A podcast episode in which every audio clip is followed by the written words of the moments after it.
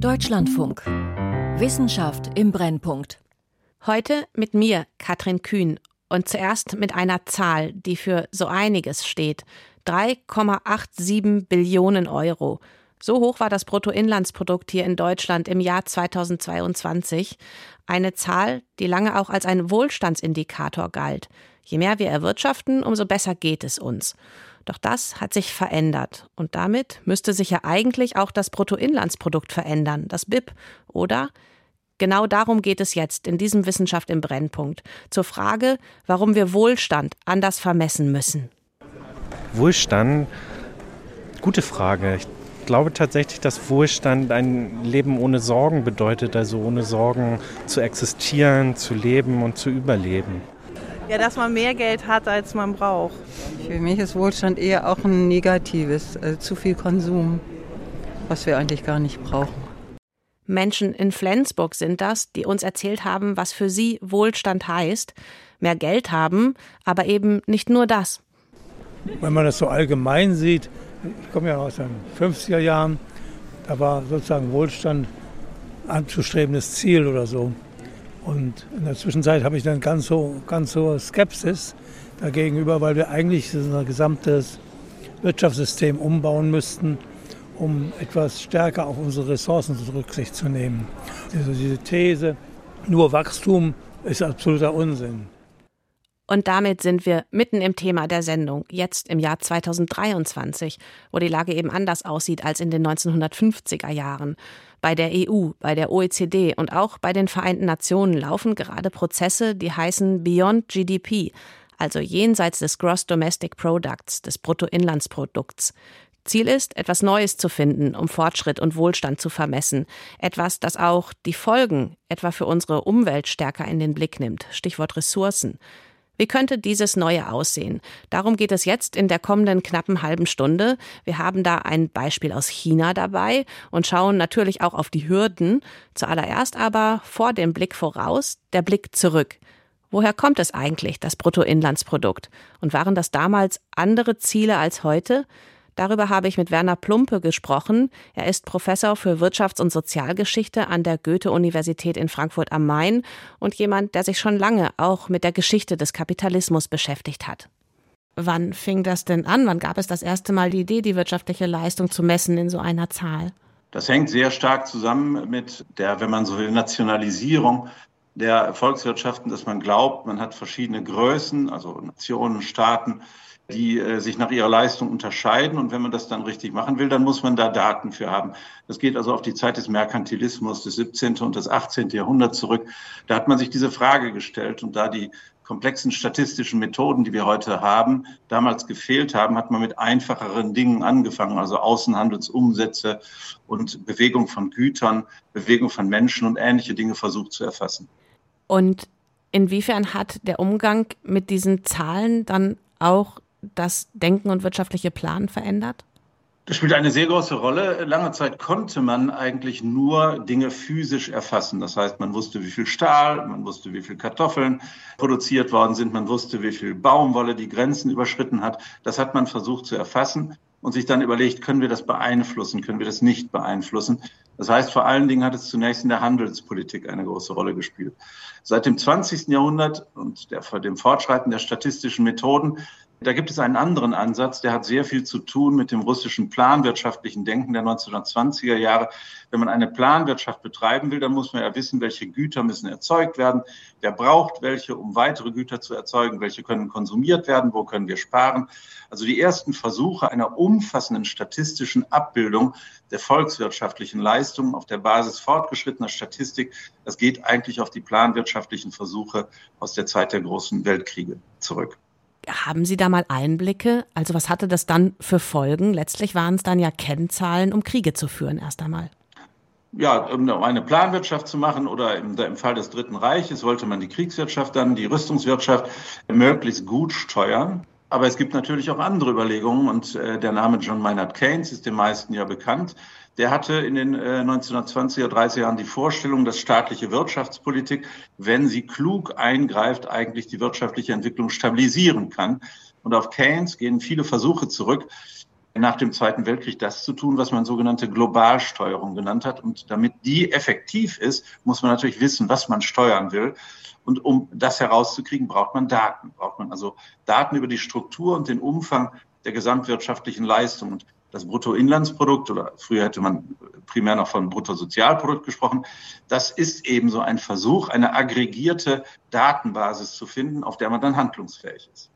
Und ich brauche natürlich die passenden Daten zu meinen Zielen. Passten die damals schon?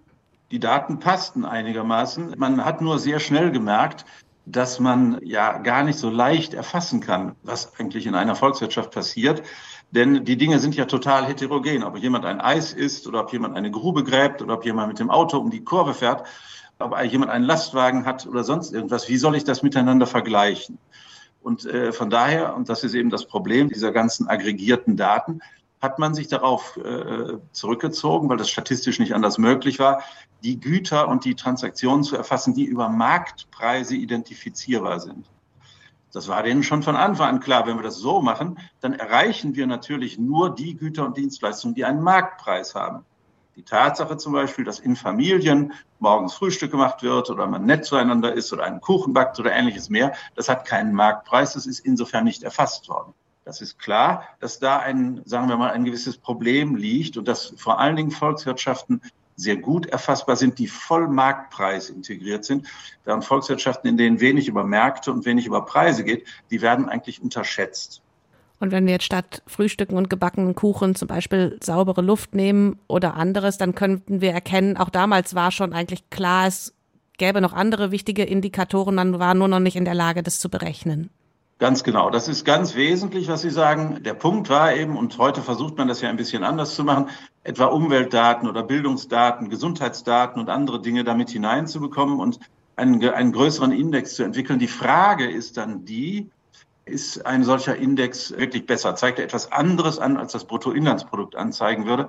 Gibt er eine genauere Auskunft über das, was in einer Volkswirtschaft passiert? Und das ist die große Frage. Soweit ich das verfolgt habe, hat dieser Human Development Index des, der Vereinten Nationen, der ein sehr viel komplexerer Ansatz ist, im Ergebnis aber genau das bestätigt, was man bei äh, Bruttoinlandsproduktsanalysen ähm, auch herausbekommt. Das heißt, in der Regel sind Länder mit einem höheren Bruttoinlandsprodukt auch in den anderen Daten weiter vorne als Länder, in denen das Bruttoinlandsprodukt niedriger ist. Der Gesamteindruck wird also dadurch nicht korrigiert. Sagt Wirtschaftshistoriker Werner Plumpe hier in unserem Wissenschaft im Brennpunkt. Halten wir aus dem Interview also nochmal fest. Das Bruttoinlandsprodukt hat schon eine ziemlich lange Geschichte, bis zurück ins 17. Jahrhundert sogar, und es ist schon stark verknüpft mit der Idee, dass die Wirtschaft einen bestimmten Plan unterstützen soll, bestimmte Ziele für einen Staat, eine Gesellschaft. Gut funktionieren kann das aber nur, wenn man dazu auch die passenden Daten hat. Und die Diskussion, ob das BIP ausreicht, dies auch nicht neu. Im Gegenteil. Hören wir dazu nochmal jetzt jemand anderen, Robert Kennedy, der Bruder von John F. Kennedy, er hat 1968 in einer Rede an der Universität von Kansas gesagt zum Bruttosozialprodukt, es messe zum Beispiel Zigarettenwerbung und nukleare Sprengköpfe und es messe gepanzerte Autos zur Bekämpfung von Unruhen. Das Bruttosozialprodukt berücksichtigt aber nicht die Gesundheit unserer Kinder, die Qualität ihrer Bildung oder die Freude an ihrem Spiel. Es berücksichtigt nicht die Schönheit unserer Poesie oder die Stabilität unserer Ehen, das Niveau unserer öffentlichen Debatten oder die Integrität unserer Beamten. Es misst kurz gesagt alles, außer dem, was das Leben lebenswert macht.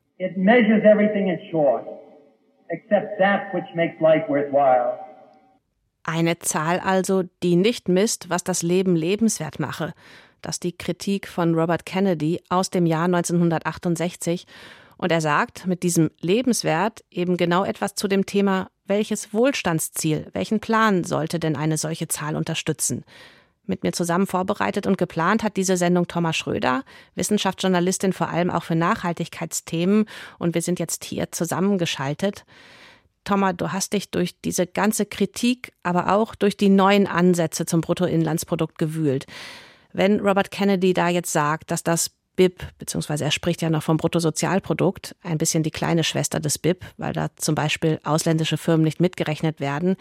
Wenn er also sagt, das misst alles außer das, was ein Leben lebenswert macht, Dann ist das jetzt aber auch eher ziemlich überspitzt, oder?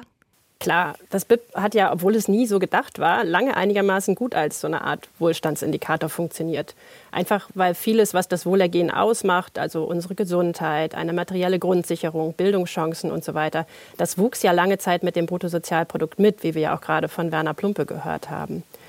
Andererseits ist die Kritik von Kennedy, die ist ja jetzt schon ein halbes Jahrhundert alt, heute berechtigter denn je, weil der Zuwachs an materiellem Wohlstand ja massive Verluste an anderer Stelle bedeuten. Zum Beispiel bei der Umwelt. Schäden an der Umwelt, die gelten im BIP ja als externe Effekte. Also die werden nicht mitgerechnet, wenn man sich da selbst das Wasser abgräbt quasi. Ja, und viele ökologische Probleme, also Klimawandel, Artensterben, Verschmutzung, die wachsen ja oft mit dem BIP mit oder sind zumindest nicht dort eingepreist. Und dem jener Soziologen Hartmut Rosa zufolge haben wir aber nicht nur ökologische Grenzen, sondern auch soziale und psychische erreicht. Unsere Gesellschaft ist so komplex und pluralistisch geworden, dass die Verfahren für die Entscheidungsfindung immer zeitaufwendiger werden und die Zusammenhänge oft zu komplex für Einzelne. Und dazu kommt die Beschleunigung, die mit dem Wachstum einhergeht. Wir können zwar mit Hilfe neuer Techniken Dinge schneller erledigen, also schneller reisen, schneller arbeiten. Aber dieser Effizienzgewinn auf der einen Seite wird aufgefressen, weil man dann eben auch weiter reist und mehr arbeitet. Und Rosa meint, dass wir das vom Verstand her zwar schaffen, aber emotional eben nicht. Und er spricht dann von fehlenden Beziehungen zwischen Menschen, zwischen Mensch und Natur, von fehlenden Resonanzräumen, die dann zu Burnout oder Depressionen führen. Also es gibt da so einige, die dem widersprechen, also dem, dass der rein ökonomische Blick ausreicht, also dass mit Wachstum alles andere auch besser wird. Wenn da jetzt so lange schon drüber diskutiert wird, wie sehen denn die Ideen aus, die dabei rumgekommen sind? Also zu einem Indikator, der tatsächlich auch so etwas wie den Wohlstand inklusive Wohlergehen mitmessen kann? Ja, da gibt es unzählige. Also einer der bekanntesten Indikatoren ist der HDI, der Human Development Index, den Werner Plumpe vorhin auch schon erwähnt hat. Und der kombiniert Lebenserwartung, Bildung und Einkommen zu einer Zahl. Dann gibt es aber auch den Better Life Index der OECD und viele verschiedene nationale Initiativen. Der französische Präsident Nicolas Sarkozy zum Beispiel hat 2008 eine prominent besetzte Kommission geschaffen, um Alternativen für Wohlstandsmessungen zu entwickeln. Hier in Deutschland hatte ich auch ein Beispiel dazu gesehen. Da ging es um die Flutkatastrophe im Ahrtal und in dieser Berechnung, da wurden die Schäden durch die Katastrophe, durch das Wasser mit eingerechnet. Und das führte dann dazu, dass der Wohlstand eben nicht gewachsen war. Ja, das war der nationale Wohlfahrtsindex, der 21 ökonomische, ökologische und soziale Komponenten vereint. Und den gibt es bereits seit über 30 Jahren und der ist übrigens im Gegensatz zum BIP in den letzten Jahren nicht gestiegen. Seinen höchsten Wert hatte er 1999. Unter dem Strich können wir jetzt also sagen, ziemlich viele Ideen, ziemlich viele Namen. Und wahrscheinlich hat das auch bisher so noch gar keine Konsequenzen, wenn so ein Index sinkt. Also von diesem NWI mit der Flutkatastrophe eingerechnet, da habe ich jetzt nicht mitbekommen, dass das hier in Deutschland irgendeine Rolle gespielt hat.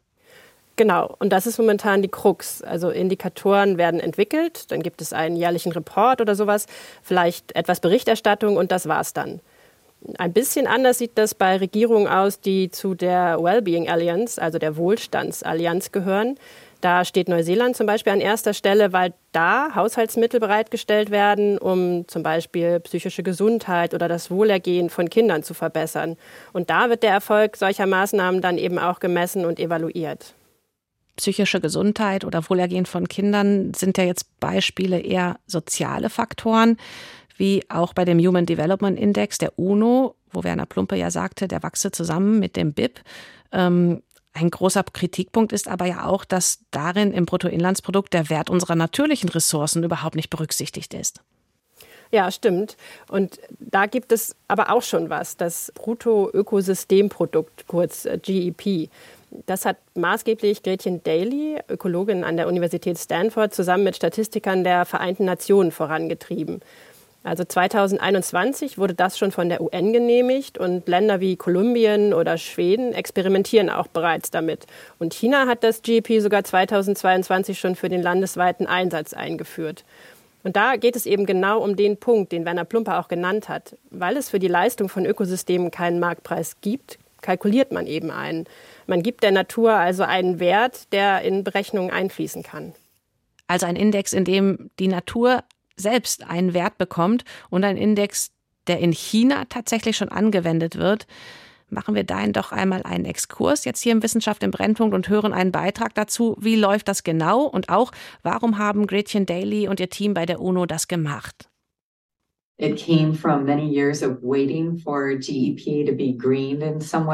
Das Bruttoökosystemprodukt entstand, nachdem man jahrelang darauf gewartet hatte, dass das Bruttosozialprodukt in irgendeiner Weise grün wird, was aber aus einer Reihe von politischen und anderen Gründen nicht möglich war. Es umfasst alle Güter und Dienstleistungen, die von Ökosystemen und nicht von der Wirtschaft stammen. Und diese werden mit einem aussagekräftigen Maß für ihren Wert multipliziert.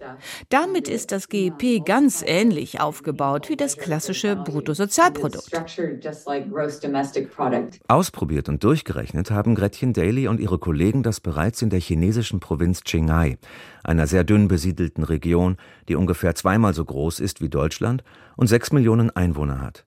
Qinghai ist ein Hotspot für Biodiversität und gilt als Wasserturm Chinas, weil hier der Yangtze, der Gelbe Fluss und der Mekong entspringen. E Bei der Entwicklung der Methodik bauen wir auf jahrzehntelange Forschung auf und vieles davon ist inzwischen ziemlich standardisiert. Wir waren nun auf der Suche nach einem Ort, an dem wir die Methoden ausprobieren können und der eine größere Herausforderung darstellt. Und wir dachten, wenn wir in dieser datenarmen Region genügend Informationen von Satelliten und von lokalen Behörden bekommen können, dann könnten wir das wahrscheinlich überall machen. Tatsächlich trug das chinesisch-amerikanische Forscherteam einiges an Daten zusammen. Marktpreise für Vieh, für Fische, für Agrarprodukte, Preise für Energie aus Wasserkraft, aber auch kalkulierte Preise für Ökosystemleistungen, die beispielsweise von Wäldern oder intaktem Grünland erbracht werden. Und beim Grünland haben wir alles Mögliche gemessen. Es schützt vor Überschwemmungen, Bodenerosion und Sandstürmen. Gleichzeitig dient es der Bodenproduktivität, der Wasser- und der Luftreinigung, wenn es nicht überweidet wird. Und in gesundem Grünland und gesunden Böden ist viel Kohlenstoff gespeichert. Wir haben also all das gemessen und in Qinghai war es ziemlich signifikant. Auch wenn am Ende einiges an Daten fehlte, ergab sich doch ein erstes Bild. Im Jahr 2015 schufen die verschiedenen Ökosysteme gut 4 Milliarden Euro an Wert, indem sie Sandstürme verhinderten und 900 Millionen Euro, indem sie die Bodenqualität erhielten. Insgesamt betrug das Ökosystemprodukt in Qinghai im Jahr 2015 umgerechnet rund 24 Milliarden Euro. Dabei stellte die Wasserversorgung und die gewonnene Wasserkraft den Löwenanteil. Allerdings kam nur rund ein Drittel der Provinz Qinghai selbst zugute. Von den übrigen Leistungen der dortigen Natur profitierten andere Regionen. Eine der großen Überraschungen bei dieser Arbeit war, dass sich Teile unseres Planeten als überaus wichtig herausstellten, und zwar nicht nur für die Menschen, die direkt dort oder in der Nähe leben, sondern auch für Menschen, die sehr weit entfernt leben und dennoch davon abhängen, wie diese Ökosysteme gemanagt werden. Und wir haben noch nie darüber nachgedacht, diese Manager weltweit wirklich ausreichend zu entschädigen. Als ein sehr prominentes Beispiel dafür nennt Gretchen Daly den Regenwald in Brasilien, der zuletzt für lächerliche wirtschaftliche Erträge weiter gerodet worden sei. Obwohl der Wert der Ökosystemdienstleistungen weit über den Agrarerträgen läge, habe sich niemand gefunden, der für diese Dienstleistungen und den Erhalt des Regenwaldes bezahlt habe. In China, so die Ökologin, sei man da mittlerweile schon etwas weiter. 51 Prozent der chinesischen Landfläche sind schon für die Wiederherstellung von Ökosystemen vorgesehen, darunter auch Qinghai. Über 200 Millionen Menschen, die in diesen Regionen leben, werden dafür auch bezahlt. Die meisten von ihnen sind Landwirte, Förster und Hirten. Darüber hinaus entstehen in China neue Arten von Banken und Unternehmen, seit das Bruttoökosystemprodukt offiziell im ganzen Land eingeführt eingeführt wurde. Die Idee ist, die Umstellung auf nachhaltigere Praktiken zu unterstützen, wo es um Landwirtschaft und Ökosystemdienstleistungen geht. Einen Teil seiner Einnahmen erwirtschaftet der Landwirt dann zum Beispiel durch die Erzeugung von Agrarprodukten, einen anderen Teil durch die Speicherung von Kohlenstoff, durch die Erzeugung von sauberem Wasser, die Reinigung der Luft oder dem Schutz vor Hochwasser. Clean water, producing, you know, air quality, flood security. China und das Bruttoökosystemprodukt und Landwirte, die auch Geld für ihre Umweltleistungen bekommen sollen in China. Thomas, als du bei unseren Vorbereitungen das Beispiel da mitgebracht hattest, da habe ich gedacht, oh, China, das hätte ich jetzt nicht erwartet, so etwas da. Deren Image ist ja jetzt eigentlich ganz anders. Ja, das ging mir ganz ähnlich. Aber ich fand es auch sehr ermutigend zu sehen, dass da Dinge passieren, die man vielleicht gar nicht so auf dem Schirm hat. Jetzt ist die Datenlage auch bei diesem Beispiel Bruttoökosystemprodukt ja auch nicht optimal. Aber mal perspektivisch kannst du dir vorstellen, dass das auch mal hier kommt, also dass ein deutscher Kanzler, eine deutsche Kanzlerin dann nicht gefragt wird, wie sie das Bruttoinlandsprodukt ankurbeln will, sondern wie sie ein Ökosystemprodukt ankurbeln will? Ich glaube ja. Vielleicht heißt es nicht unbedingt Ökosystemprodukt, aber das Beispiel in China zeigt ja, dass sich was tut. Und ich glaube, dass sich bisher kaum eine Regierung rechtfertigen muss, wenn irgendwo ein Wohlfahrtsindex sinkt. Das liegt auch an der Fülle der Indikatoren. Es gibt eben nicht den einen. Und der Direktor der UN-Statistikabteilung, Stefan Schweinfest, hat mal nachzählen lassen, wie viele alternative Wohlfahrtsindizes es eigentlich gibt. Wir kamen auf über 500 Initiativen, die es weltweit gibt, um da neue Indikatoren zu entwickeln. Und das ist natürlich erstmal ähm, etwas erschreckend. Auf der anderen Seite deutet es ja darauf hin, dass es da auch einen Bedarf gibt. Und die gute Nachricht ist eben auch, dass wir da auch sehr viel haben, auf das wir schon aufbauen können.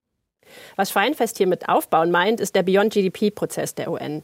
Das Statistikamt hat Generalsekretär Guterres gerade einige Vorschläge geliefert, wie so ein weltweit akzeptierter alternativer Wohlfahrtsindikator jenseits des BIPs aussehen könnte. Also dieser Beyond GDP-Prozess, da gab es auch gerade ja wissenschaftliche Briefings für die UNO-Generalversammlung. Und alles soll kommendes Jahr 2024 auch Thema bei einem großen Zukunftsgipfel der Vereinten Nationen sein. Und Ziel ist da wirklich etwas zu finden, das belastbar ist und auch vergleichbar in diesem ganzen Prozess. Aber wie könnte das denn jetzt konkret aussehen, so ein neuer Indikator? Was wurde da jetzt konkret vorgeschlagen? Also es wird nicht auf eine Zahl hinauslaufen, denn dann würde man die Fehler des BIPs wiederholen, mein Schweinfest. Also eine so komplexe Sache wie den weltweiten Wohlstand mit einer Zahl messen zu wollen. Stattdessen wird es wohl eine Art Dashboard geben, wie das jetzt zum Beispiel auch beim Better Life Index von der OECD schon funktioniert. Da sieht man dann zum Beispiel, dass Deutschland im europäischen Vergleich bei Gemeinsinn und Gesundheit eher schlecht, bei Beschäftigung und Lebenszufriedenheit dagegen gut abschneidet.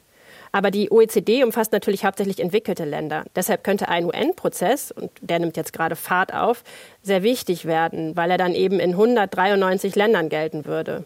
Und insgesamt soll das zukünftige Dashboard ganz wesentlich auch auf den globalen Nachhaltigkeitszielen mit einer Auswahl von Indikatoren aufbauen. Aktuell ist da so ungefähr von 10 bis 20 die Rede. 10 bis 20, das ist dann aber nicht mehr die eine mächtige Zahl wie jetzt beim BIP. Nein, aber da dürfe man den Menschen schon eine gewisse Komplexität zumuten, meint zumindest Schweinfest. Das Pendel ist also von einer Zahl, das arme GDP, das alles erklären sollte, zu den 240 SDG-Indikatoren geschwungen. Aber natürlich kann kein Politiker oder kein Mensch irgendwo 240 Zahlen verdauen. Aber ich habe da durchaus Vertrauen, dass sowohl die Politiker als auch die Menschen zum Beispiel mit so einem Dashboard oder so gut zurechtkommen. Ich, ich vergleiche das immer, wenn jemand ein Auto kaufen will, dann schaut er sich ja auch nicht nur eine Maßzahl an. Ja, und das wäre natürlich die Vision jetzt, dass wir so, wie wir heute Autos kaufen, vielleicht auch irgendwann unsere Wohlstandsentwicklung vorantreiben. Thomas Schröder, vielen Dank für die Recherche und vor allem auch für das Beispiel aus China, das du da mitgebracht hast. Und vielleicht halten wir an der Stelle dann nochmal fest, es gibt schon ziemlich viele verschiedene Ansätze. Es gibt da auch gerade einen Prozess bei den Vereinten Nationen und es gibt Wissenschaftlerinnen und Wissenschaftler, die davon überzeugt sind, dass so ein anderer Index möglich ist und dazu eben auch Forschung vorgelegt haben. Und die große Frage ist dann jetzt ja, ist das schon Konsens? Finden das alle so? Und wenn, brauchen wir dafür jetzt, wie damals beim Bruttoinlandsprodukt, Jahrzehnte beziehungsweise vielleicht sogar Jahrhunderte oder geht das schneller? Darüber habe ich jetzt zum Abschluss dieses Wissenschaft im Brennpunkt gesprochen mit Nicola Brandt. Sie ist Volkswirtin und leitet den OECD Berlin Center für Deutschland, Österreich und die Schweiz ist das der Sitz. Und sie war auch beteiligt an der OECD-Strategie für grünes Wachstum. Hallo, Frau Brandt nach Berlin. Hallo, es freut mich sehr, Frau Kühn, dass ich mit Ihnen über dieses wichtige Thema sprechen darf. Meine erste Frage wäre jetzt direkt, für wie wichtig halten Sie es denn, dass wir etwas Beyond GDP bekommen, also etwas Neues? Für sehr wichtig. Die OECD arbeitet auch deswegen seit 2009 äh, schon mit ihren Mitgliedsländern daran, das äh, Bruttoinlandsprodukt zu ergänzen. Denn solche Dinge wie der Klimaschutz, aber auch Gesundheit und Bildung, das sind eben auch Aspekte, die, die erfasst werden müssen, um Politik zu steuern und eine gute Politik zu gestalten. Und wie bewerten Sie die aktuelle Debatte? Also ist das gerade eine Art Wendepunkt? Gibt es da gerade einen Ruck oder sind das alles nur weitere Schritte? Also ich glaube, der Wendepunkt aus unserer Sicht ist wirklich die Wirtschafts- und Finanzkrise 2009. Da äh, hat das Thema so richtig Rückenwind bekommen, weil man sich gesagt hat, irgendwie hat man mit dem Bruttoinlandsprodukt doch nicht alles erfasst, was wichtig ist. Und äh, seither gibt es immer mehr Länder, die sich darum bemühen, einen breiteren Wohlfahrtsansatz zu wählen, um Politik zu steuern. Wir haben also 70 Prozent der OECD-Länder haben so einen Ansatz derzeit und das Bemühen, das zu verbessern, zu verfeinern, geht immer weiter. Und das läuft ja auch bei den Vereinten Nationen. Aber wenn man da jetzt so drauf schaut, wie viele Vorschläge es da auch gibt und wie groß die Diskussion ist, dann ist das ja schon eigentlich ziemlich komplex und fast unüberschaubar. Muss das so sein, weil es auch so ein komplexes Thema ist? Auf jeden Fall. Also Wohlfahrt ist zum einen eben mehrdimensional. Man braucht im Grunde genommen ganz viele Indikatoren. Aber wenn man zu viele hat, kann es Verwirrung stiften. Außerdem braucht man eine gute Qualität der Daten. Das ist nicht immer gewährleistet.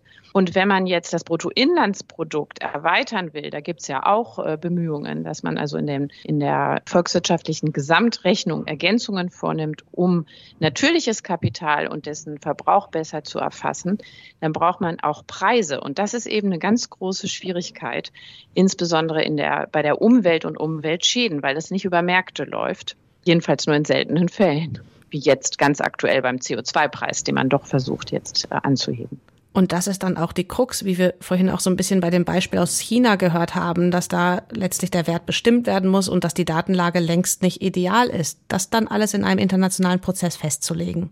Ganz genau. Also man muss sich eben darauf einigen, was ist denn jetzt der Wert der Umweltressourcen, die man erfassen möchte oder der Dienstleistungen, äh, das chinesische Beispiel, die eben die Umwelt erbringt. Und das ist wirklich sehr, sehr schwer methodisch festzulegen. Und wenn man jetzt eine internationale Analyse haben möchte, international vergleichbare Daten, dann muss man eben die Methode erstmal erarbeiten. Daran sind eben auch frühere Versuche, ein grünes Bruttoinlandsprodukt zu entwickeln, äh, zunächst einmal gescheitert.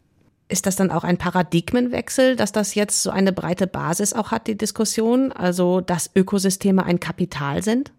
Ja und nein. Also die Diskussion ist schon etwas älter, war aber lange eben eine äh, Spezialisten- oder eine Liebhaberdiskussion, würde ich sagen. Und dass es eben diese Bemühungen gibt, auch das natürliche Kapital zu erfassen und sich anzugucken, inwieweit verbrauchen wir es, wie fließt es in den Produktionsprozess ein und wie nutzen wir es ab, das äh, haben wir erst so seit etwa 10, 15 Jahren. Und das ist in dem Sinne, dass man das systematisch macht, doch auch ein Paradigmenwechsel.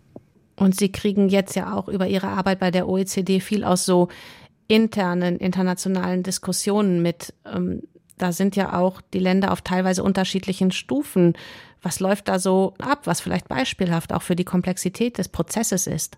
Naja, also das, vielleicht, dass es nicht immer ganz eindeutig ist, wie man äh, da politisch voranschreitet, also die Indikatoren auch wirklich nutzt, um Politik zu steuern. Da sind manche Länder sehr weit, wie zum Beispiel Neuseeland mit seinen Wellbeing Budgets, wo also die Wohlfahrtsindikatorik schon zur Steuerung der Haushalte genutzt wird. Andere Länder äh, sind eher noch so ein bisschen in der Berichterstattung, wie seit neuestem auch äh, wieder Deutschland, wo ja immerhin jetzt der Jahreswirtschaftsbericht ergänzt wird durch ein weiteres Kapitel, der sich eine breite weitere Wohlfahrtsindikatorik auch ansieht. Und das äh, macht den Prozess sehr, sehr spannend. Also die Länder machen sich in unterschiedlichem Tempo auf den Weg und auch in unterschiedlicher Form. Aber das ist ja in gewisser Weise auch normal, weil das auch doch alles sehr wertebezogen ist, wie man Wohlfahrt messen möchte und wie man damit Politik steuern möchte.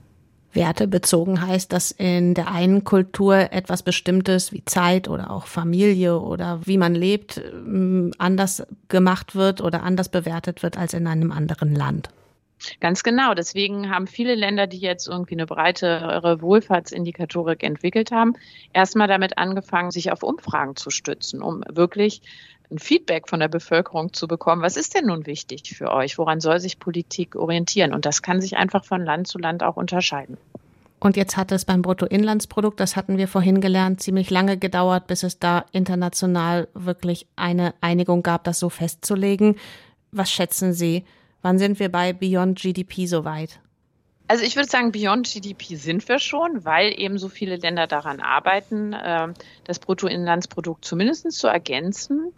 Ob man sich da auf eine einheitliche Methodik sehr bald einigt, das weiß ich nicht. Also das, das könnte noch länger dauern, vielleicht auch so lange wie, wie beim Bruttoinlandsprodukt. Nicola Brandt, Leiterin des OECD-Zentrums Berlin. Vielen Dank für die Einordnung jetzt zum Abschluss dieses Wissenschaft im Brennpunkt. Und bei allem, was jetzt ansteht, einiges, Stichpunkt Werte eben auch, was für so manche auch zu Wohlstand gehört, das wird dann auch in einem Beyond GDP nicht Teil sein, weil eben gilt, man muss das, was wir da vergleichen wollen, auch messen, gut berechnen können. Wohlstand, Entspanntheit, ein entspanntes Leben, das ist Wohlstand.